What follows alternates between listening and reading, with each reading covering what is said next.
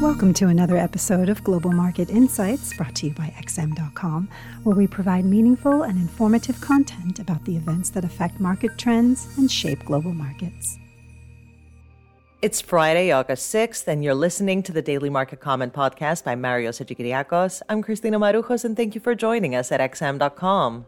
The stakes are high going into the U.S. employment report. Fed officials have made it crystal clear that the most important element for the normalization of monetary policy is the labor market. Hence, the upcoming jobs data could determine whether a September tapering announcement is realistic or premature. Non farm payrolls are forecast to clock in at 870,000 in July, pushing the unemployment down two clicks to 5.7%. That said, there is tremendous uncertainty around these forecasts. The most optimistic analyst expects payrolls at 1.6 million, while the most pessimistic one sees the number at only 350,000. It is really a guessing game, especially since the labor market tea leaves for the month were mixed. Arguing for a strong report are the ISM business surveys, both of which showed employment gains firing up. However, the ADP jobs report was disappointing, and jobless claims rose during the NFP survey week, pointing to some weakness. The market reaction will likely depend on the magnitude of any surprise. Anything above 1.3 million for non-farm payrolls could fuel bets for an earlier withdrawal of Fed stimulus, turbocharging the dollar but hitting stocks.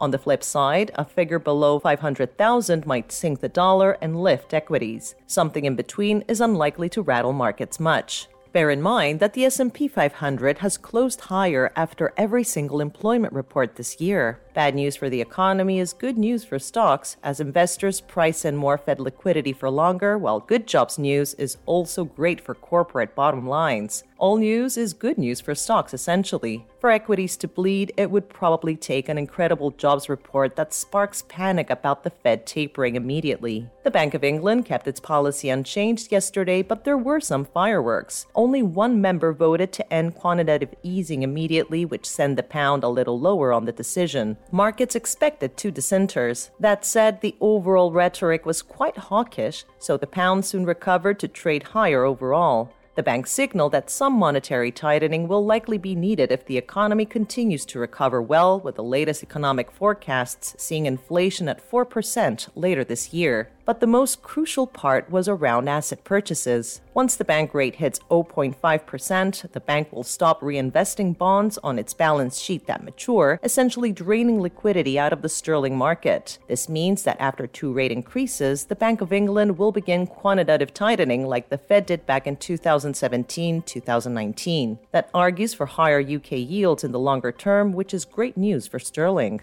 The party on Wall Street continues to rage with both the S&P 500 and the Nasdaq closing on new record highs yesterday. The earnings season has been spectacular so far, reflecting the strength of the recovery. Looking ahead, the next major catalyst for equities is the 3.5 trillion dollar reconciliation package that is currently being brewed in the Senate. Meanwhile, gold took a hit yesterday and remains under pressure early on Friday, suffering at the hands of a firmer US dollar and a recovery in real treasury yields. A break either below 1790 or above $1835 is needed for bullion to escape its trading range. Finally, Canadian employment data will also be released today. Expectations are for another solid report which could vindicate the Bank of Canada's decision to keep trimming its asset purchases. This was today's Daily Market Comment podcast at Have a great weekend.